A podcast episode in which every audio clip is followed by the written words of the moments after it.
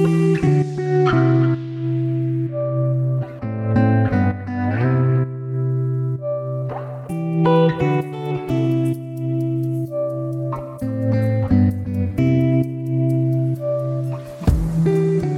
to You, Me and the Counselling World, the podcast dedicated to student counsellors and their road to getting qualified and beyond. Today it's episode 11, and I would like to talk to you all about how I personally prepare for clients, the little rituals that I follow, and what I do to really help make a difference. If you listen to this on Apple Podcasts and would like to leave a review, please do so. It would really help me out. Hey everybody, welcome to episode 11. I hope you're all doing really, really well. I thought today would be a really lovely opportunity for me to come on board and have a good talk to you about preparation for seeing clients because I think that the preparation is really important and it's key because it helps you to get into a place where you feel able to see clients and you feel able to be self aware to put your own stuff to one side. I think it's really crucial. I think it's actually a really nice topic because it links beautifully into areas such as self care and making sure that you're providing what you need for yourself to be kind of at the optimum, I guess. And I guess it stands to reason that if you sort of rush from, I don't know, rush from your day job, so to speak, rush over to see clients if you're on placement and not take any time to sort of check in with yourself and to check in with your space and your surroundings. I guess that can be really difficult because I think that it's just and it's such an important part of the process is you allowing that time and really sort of holding your client in mind for a little while. So there's lots of things that I do that have changed over the years. When I first began and I was on placement, I did a lot more of these rituals than I do now. So I thought is what I would do today is talk to you about what I used to do on placement and some of the things that I came up against when I was on placement and how that has changed over the years and how I found myself preparing in a slightly different way for clients. So I hope that's something that you think will be useful for you all. Um, if it is, then please keep listening. Thank you so much to everybody that has, you know, been so kind on social media. It's been so helpful and to hear your comments and your messages and to see that you're all connecting so well with the podcast just feels great. It's really, really helpful. Um, and it gives me a little boost every time. So thank you for those of you that have done that. If you would like to leave a review, if you've enjoyed this podcast, please do, whether it's on Apple or on any of the platforms that you use to listen.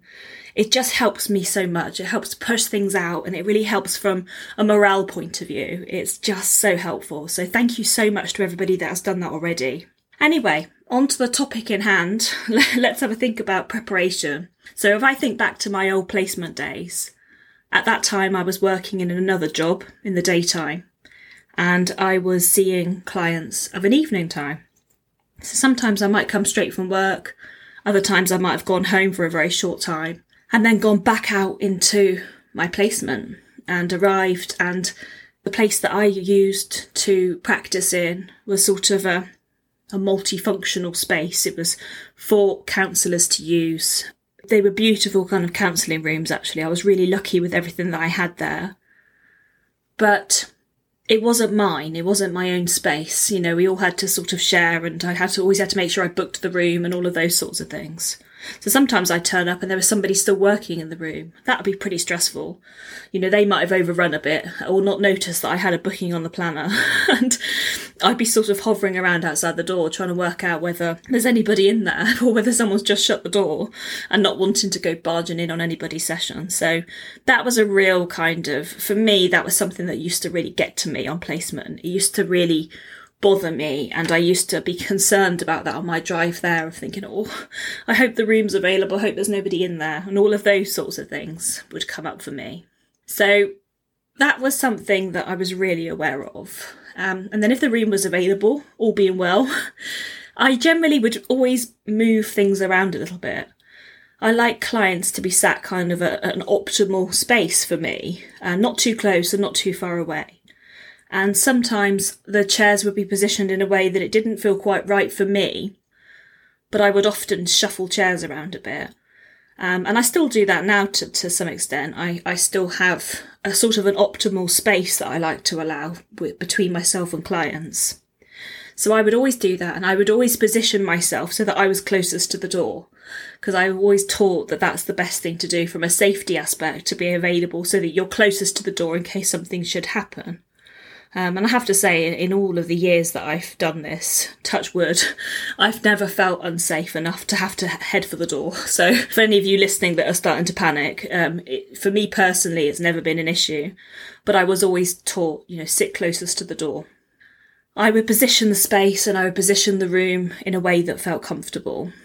Another thing that was an absolute must for me was always to be able to see a clock. Um, so sometimes in those particular rooms, the clocks would be missing, or sometimes they wouldn't have batteries in them.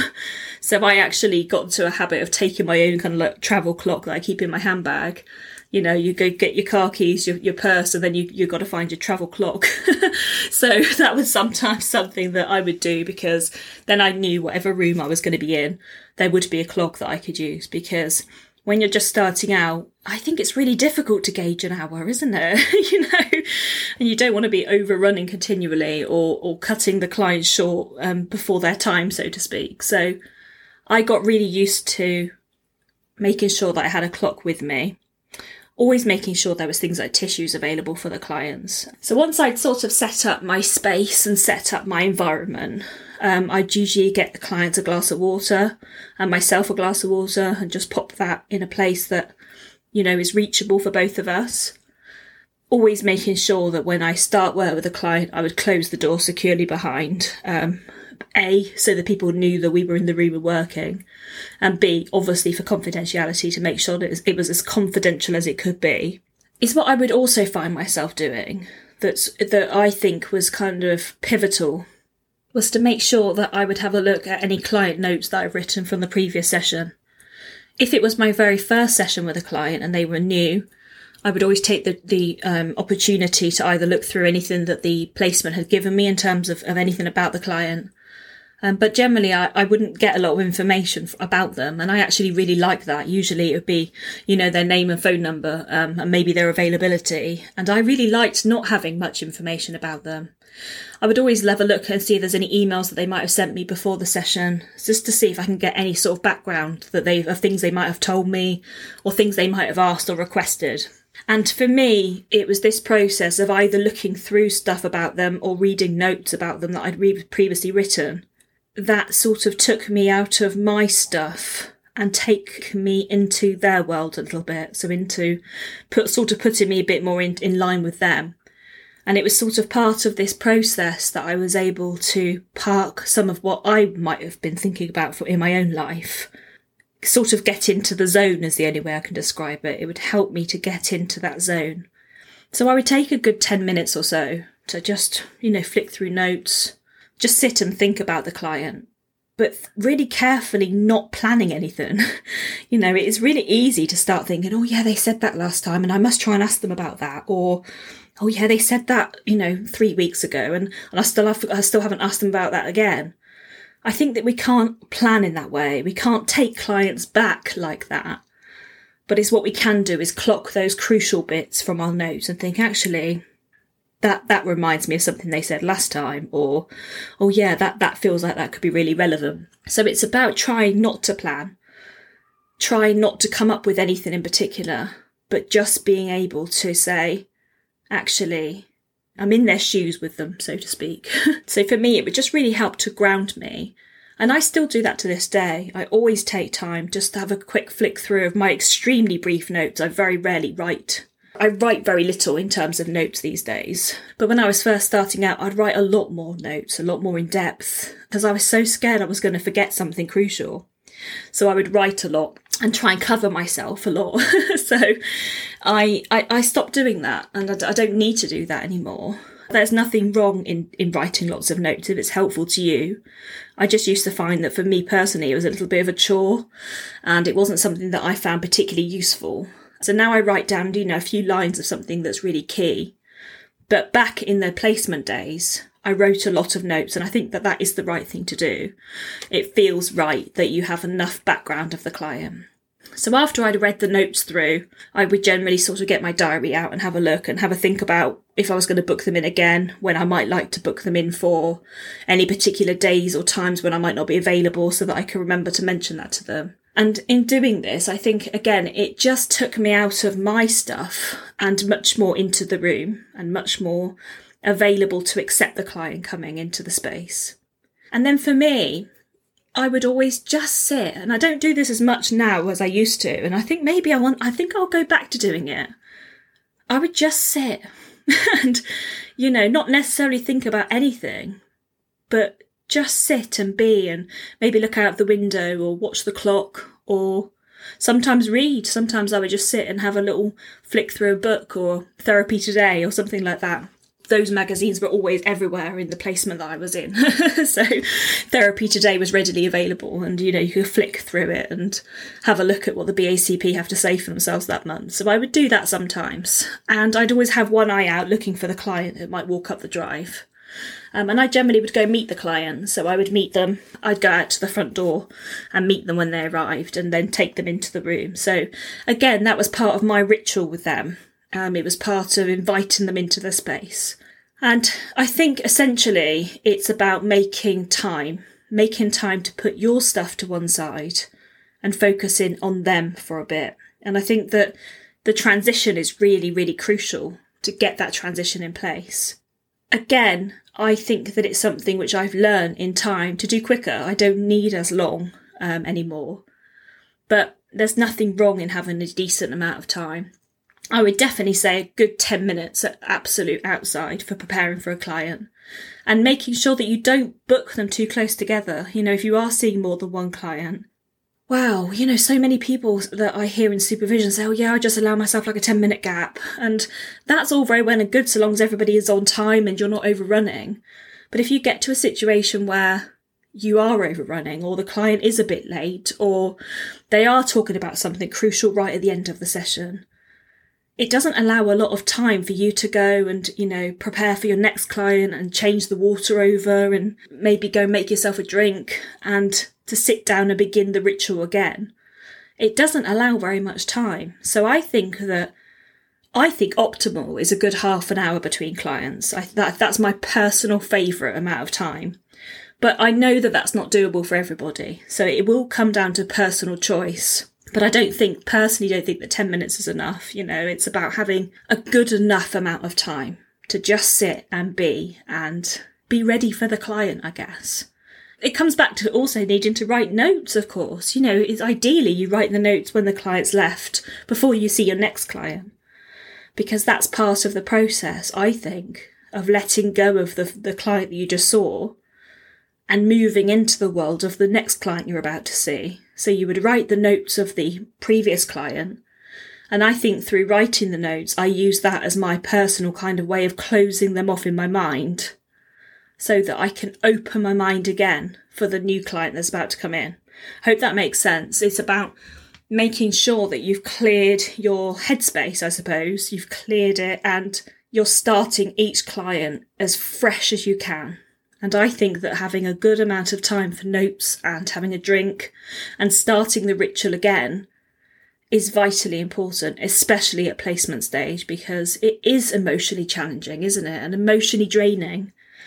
So I think at placement stage, it's a really good idea to just have that time. And if you can have a good half an hour, I think that that's a brilliant, optimal amount of time. So the other thing that I wanted to talk about is not feeling distracted in any way. So, you know, things like mobile phones and that, even if they're on silent, sometimes they light up, don't they? And things like that. So making sure that you don't have that in a space where you can see it. Um, and things like smartwatches, you know, if you're going to get notifications, they could be quite distracting, um, especially if somebody texts you something and it distracts you and you want to read what it says. It can be really distracting. So making sure, I always make sure that my phone is either face down so I can't see it and it's on silent, or I turn it off and put it in my bag. Making sure that it's there is not going to be interfering with your headspace. So that's something that I think is really important. And sometimes I wonder about clients whether they're distracted by their own devices. And of course, if that's something that you're aware of when you're working with somebody, It's quite a challenging thing, but it's important maybe to talk about that with them and say, you know, I'm noticing that that you're distracted by your phone or by your, you know, by your smartwatch or whatever it might be. And can we make an agreement that this is your space? This is the space that the two of us share together. And this is your time and I want you to get the best out of it. Something like that feels to me to be really real and genuine. So I think that it's again about having awareness and sharing that. So I, I really like that as a concept and knowing that you don't have devices that are going to bother you and you're free, your headspace is free to be with the client.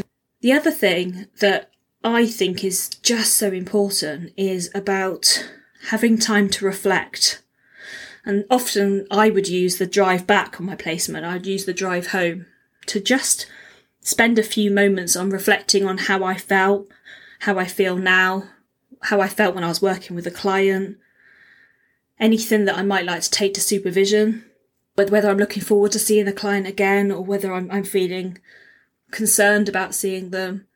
And just using that space. So sometimes it's the drive home. If you don't have a, a long drive home, then maybe maybe go for a little walk around the block if that's something that you feel able to do afterwards. Or just simply sit in the room for a little bit longer after you've seen your last client and just be aware of how you are, not necessarily in connection with every detail about the client, but just knowing how you're feeling. Am I drained? You know, am I feeling energized by them? Do I feel exhausted by them? And using that as clues, all of those things are clues for you to understand not only you, but to understand the client that you've just been working with. If they are a person that leaves you feeling very, very drained, what does that say about them? And what does that say about you? Because you can bet your bottom dollar that if you're feeling drained, then other people in their lives might also be left feeling that way by them. So it's just really good knowledge and good information, isn't it, to bear it in mind. I think so much of this is about self care for counsellors and about being really kind to yourself. And if you can find a way that you're not rushing back from work to go straight to a placement or you're not rushing straight from a placement to go to work or vice versa, you know, about allowing yourself the space that you need to do this because it's not an easy job. Counselling people is not easy by any stretch of the imagination. And I think that we need sometimes to have kindness towards ourselves and to really be kind and say, my gosh, you know, well done. Pat yourself on the back for the things that you've done well. Don't beat yourself up for the things that didn't go so well. Focus on the things that did go well and say to yourself, well done, you know, well done for making this happen. Because everything that you're doing is you doing your best to be there. And there's nothing better than that. There's nothing more special and more valuable than that. So treat yourself with that respect and dignity by allowing yourself space, allowing yourself time, and not over pushing yourself by cramming in too much without adequate gaps, without enough time to go and get a glass of water and a quick walk around the block if you need it. Be cautious with it because that is really, really key. Um, because I think that it's about looking after you. Because if you don't look after you, you can't look after other people and you can't give to other people in the same way. I hope all of that was useful. Um, it's quite a short topic today. I didn't feel as if this needed to be a very long episode, but it felt like it was so important to share that preparation and the preparation process. When I reflect back on what it was like then compared to how I am now, there's so much within that that still stands. I still do those things. And I just think the difference being is I don't allow quite as much time as I did back then. But as I'm talking to you all about it now, I'm realizing that actually it's absolutely key. And maybe I will begin to allow myself a little bit more time. Maybe I'll take a little bit of my own advice on this. But certainly for stepping out at the beginning of your road, I think that it's important to allow yourself time and space and be kind and not overbook yourself and overfill your diary. As much as you want to get those placement hours ticked off, you need to come out of this the other side feeling okay and feeling as if you've done your absolute best. So I hope all of that makes sense and it's helpful. And if any of you have any comments about this and or any any other ideas of rituals that you like to do before you see a client, please come and see me. Come and follow me on Facebook. Oh, I just love that. I love chatting to you all. It just is so rewarding, and I love hearing about what you've been up to and how things have been. I hope that you enjoyed and I hope you found it useful. I will really look forward to seeing you again soon. So take care of yourselves. Thank you for joining me today. It's great to have you here.